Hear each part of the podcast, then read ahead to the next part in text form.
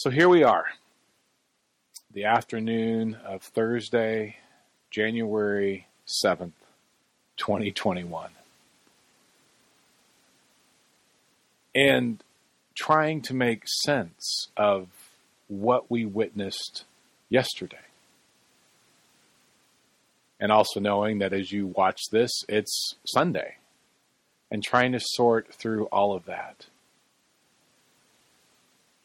So on Wednesday morning, my wife called me and she said, Do you know what's happening at the Capitol? And I said no because I had basically focused myself in on writing my sermon for today, for the being able to share God's word with all of you on the camera. And she started telling me what was happening, but I also knew that that if I started watching it, I was going to get, I'm going to lose my train of thought, and that I really needed to get through the sermon. And so I finished my sermon, finished a couple other things, and then turned on and looked at the internet to see what was happening in Washington, D.C. And as many of you have seen, as many of you have watched, it was like something I had never seen before here in the United States. Now, we have seen looting and we have seen damage and we have lamented the loss of, of, of people's lives and of so much that happened, and even in this last year, of the damage that was wrought in, in our own society. But to see it in our nation's capital was truly different. And I honestly didn't have words. If you received the email that I sent out, I borrowed a prayer from the Episcopalian's Book of Prayer because I didn't quite have words to put to what I was feeling. And I find myself still at this place. And, and this is where it is very strange, I have to admit. The process of preparing to preach a sermon that is pre recorded. So, like I said, here we sit, Thursday afternoon, 24 hours, what we witnessed on Wednesday and me in a way trying to think through how do I rewrite? What do I rewrite? What looks different? Because here's the strange thing. When I planned this sermon series back in November, I was planning on preaching from Psalm 2. I wanted to talk about the issue of faith and politics. And I had no idea what was going to transpire. And so I found myself rethinking and rewriting the sermon I had already completed and, and, and, in my own mind saying, I've got to change the title of this sermon because originally I had entitled the sermon, God Laughs. Now, in our text, there actually is a place where God laughs. But I thought that can't be the focus of today. That can't be the focus of this week. And what we need to consider is how is God our refuge? And, and, and I don't know what will be going on on Sunday morning or Sunday afternoon when you're watching or listening to this sermon. But one thing that God has made clear to me in the last couple of weeks, particularly as I thought through what do I want 2021 to look like, is I keep hearing God say, just be faithful in the small things. Years ago, I was at a conference where John Ortberg was interviewing Dallas Willard, and, and Willard is just this was a genius of a man and wrote a number of books. And and Ortberg asked him the question: How do we how do we keep growing spiritually? How do we know we're growing spiritually? And Willard sat there for a moment, and then he just made this very simple statement that I've shared before. He said, "You want to make sure you're growing spiritually." You just need to do the next right thing. And for me, that's what I'm working on in 2021. Uh, Craig Barnes has a book that I was reading recently, and he said we need to live with more expectancy and with less of a sense of expectations.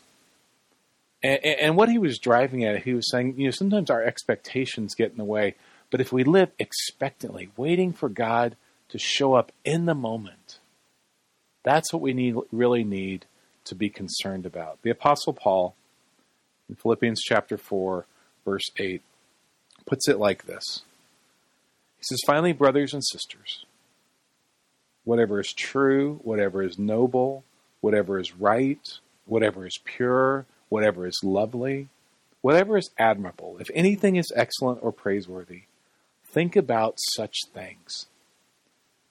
And I love this verse because what it's getting at is it's saying, just do the next right thing. Whatever is true, whatever is noble, whatever is right, whatever is pure, whatever is lovely, whatever is admirable. Just do that. And watch and see how God will show up in that. And so that's what I'm hopeful for today. Like I said, it's Thursday afternoon. I don't know what's going to happen between today and Sunday. No one does. But what I know is here and now, today, I want to be faithful to God's word. And when I think about whatever is true, whatever is noble, whatever is right, whatever is praiseworthy, whatever is admirable, I think I think I look to God's word to find that. And so today we want to look at Psalm 2. This psalm about the nations, this psalm about the people plotting, and we want to consider what these words might have to say to us as we consider our own faith in the midst of the world that we are living in. So here's what we read Why do the nations conspire and the peoples plot in vain? The kings of the earth rise up, and the rulers band together against the Lord and against his anointed, saying, Let us break their chains and throw off their shackles. The one enthroned in heaven laughs. The Lord scoffs at them. He rebukes them in his anger and terrifies them in his wrath, saying, I have installed my king on Zion, my holy mountain. I will proclaim the Lord's decree. He said to me, You are my son. Today I have become your father. Ask me, and I will make the nations your inheritance, the ends of the earth your possession. You will break them with a rod of iron you will dash them to pieces like pottery. Therefore, you kings, be wise. Be warned, you rulers of the earth. Serve the Lord with fear and celebrate his rule with trembling. Kiss his son, or he will be angry, and your way will lead to your destruction. For his wrath can flare up in a moment. Blessed are all who take refuge in him. Blessed are all who take refuge in him. If you look at Psalm 1 and you look at Psalm 2, they really go together. Psalm 1 describes the importance of us being attentive to God's word. And Psalm 2 says describes the importance of allowing God to rule or reign in our lives. The blessed life is a life that's attentive to what God is saying and allows God to rule over our lives. So in January and February, we're looking at the Psalms. We're talking about these songs that the people of Israel would sing. And this psalm, Psalm 2, is a coronation psalm. It's about the king coming into power, but it's also about the nations raging against the new kingdom. It's, it's talking about Israel and the new king that Israel is going to have and how the nations are, are conspiring against Israel. And God again reminds us of saying that he will put his own king on the throne. That there is this sense that that that even in our own lives that that that, that we need to allow Christ, the Messiah, to be on the throne. But the rulers of the nations refuse to see God for who God is. They are like, God, you be God, I'll be me. You do you, God, I'll do me. They want to see God as perhaps maybe a consultant but certainly not as the living king. And so there's this struggle, and the nations, as we read about, conspire and the people plot. And the amazing thing is, this was written over 2,000 years ago, and nothing has changed. The nations still conspire, the people still plot in vain. And sometimes we wonder, God, when are you going to come? When are you going to fix all of that? And then what's what's really interesting is in verse 4. As all of this is going on, we read the one enthroned in heaven laughs. And, and, and it's interesting to me to think about the idea that God would laugh, that God would chuckle, perhaps, that God would scoff. And why does he laugh? God laughs because he's, he's saying, and what we're hearing is, God's got the plan. The leaders of the nations don't have the plan. The people plotting in vain don't have the plan. God is the one who has the good and perfect plan. And God says, My son will reign from Zion. He'll reign from Jerusalem. God says, There is one who is coming who will rule over the nations. You see, part of the problem we have is that we think that our government or our political party or our person will save us.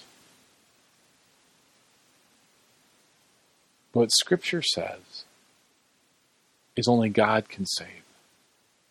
And so God laughs when the leaders conspire, when they think that somehow they're bigger or better or wiser than God.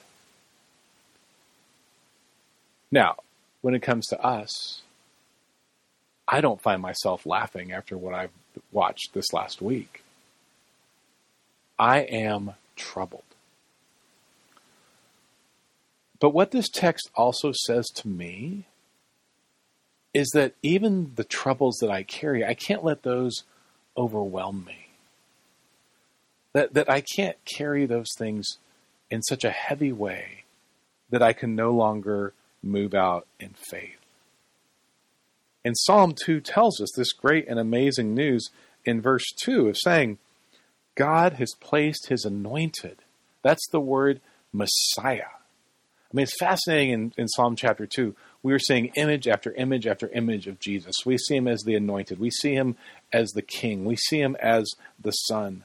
And God's saying there's a true king who longs for our allegiance who longs to be in relationship with us. And we live in a society that that crowns all sorts of people as kings and queens that, that say you are so popular or you're TikTok famous or your Instagram has this many followers or you have this many people on your Twitter feed and, and all this sort of stuff and we crown them as kings or we crown them as queens and, and look up to them and admire them. And God just kind of chuckles. I think God also laments that that that we don't see God for who God truly is. And so God says, the one who is coming, the anointed one, the one who you really need to focus on, will end up being very different than you ever expected. Because it's fascinating that Psalm 2 is pointing us to what we've just been talking about during Advent and Christmas. It's pointing us to the Son to the anointed one.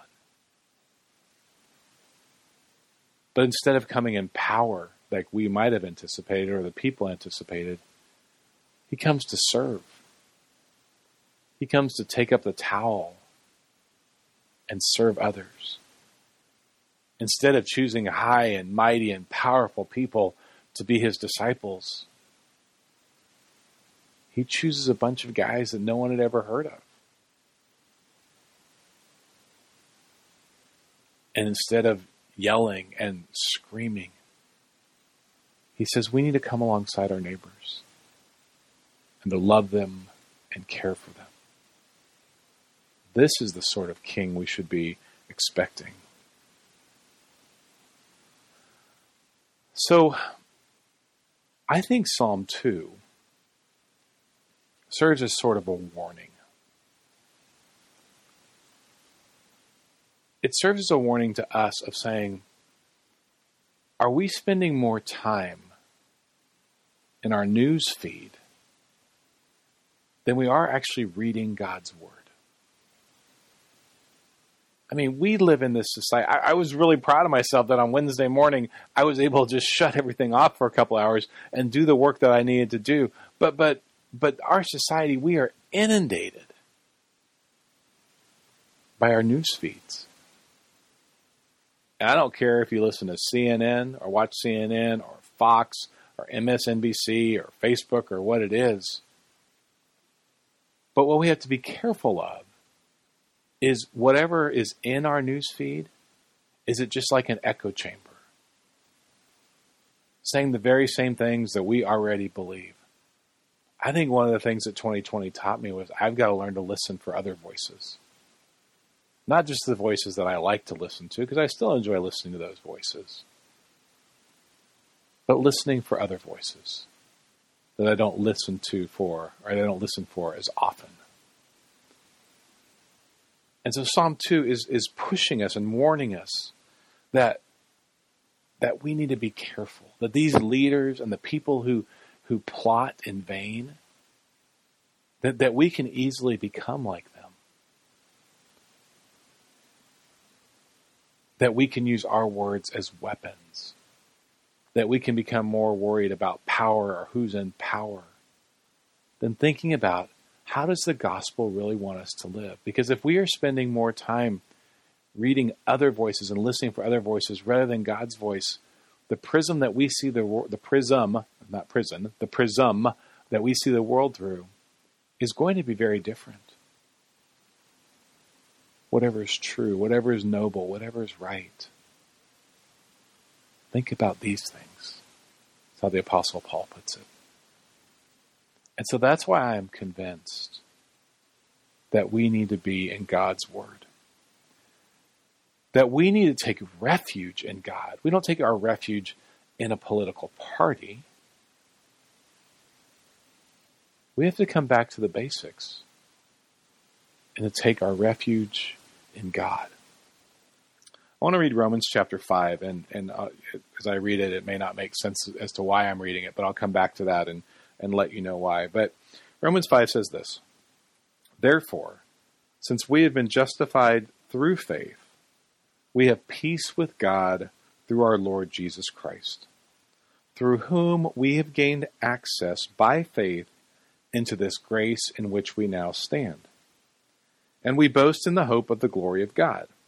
Not only so, but we also glory in our sufferings, because we know that suffering produces perseverance, perseverance, character, character, hope, and hope does not put us to shame.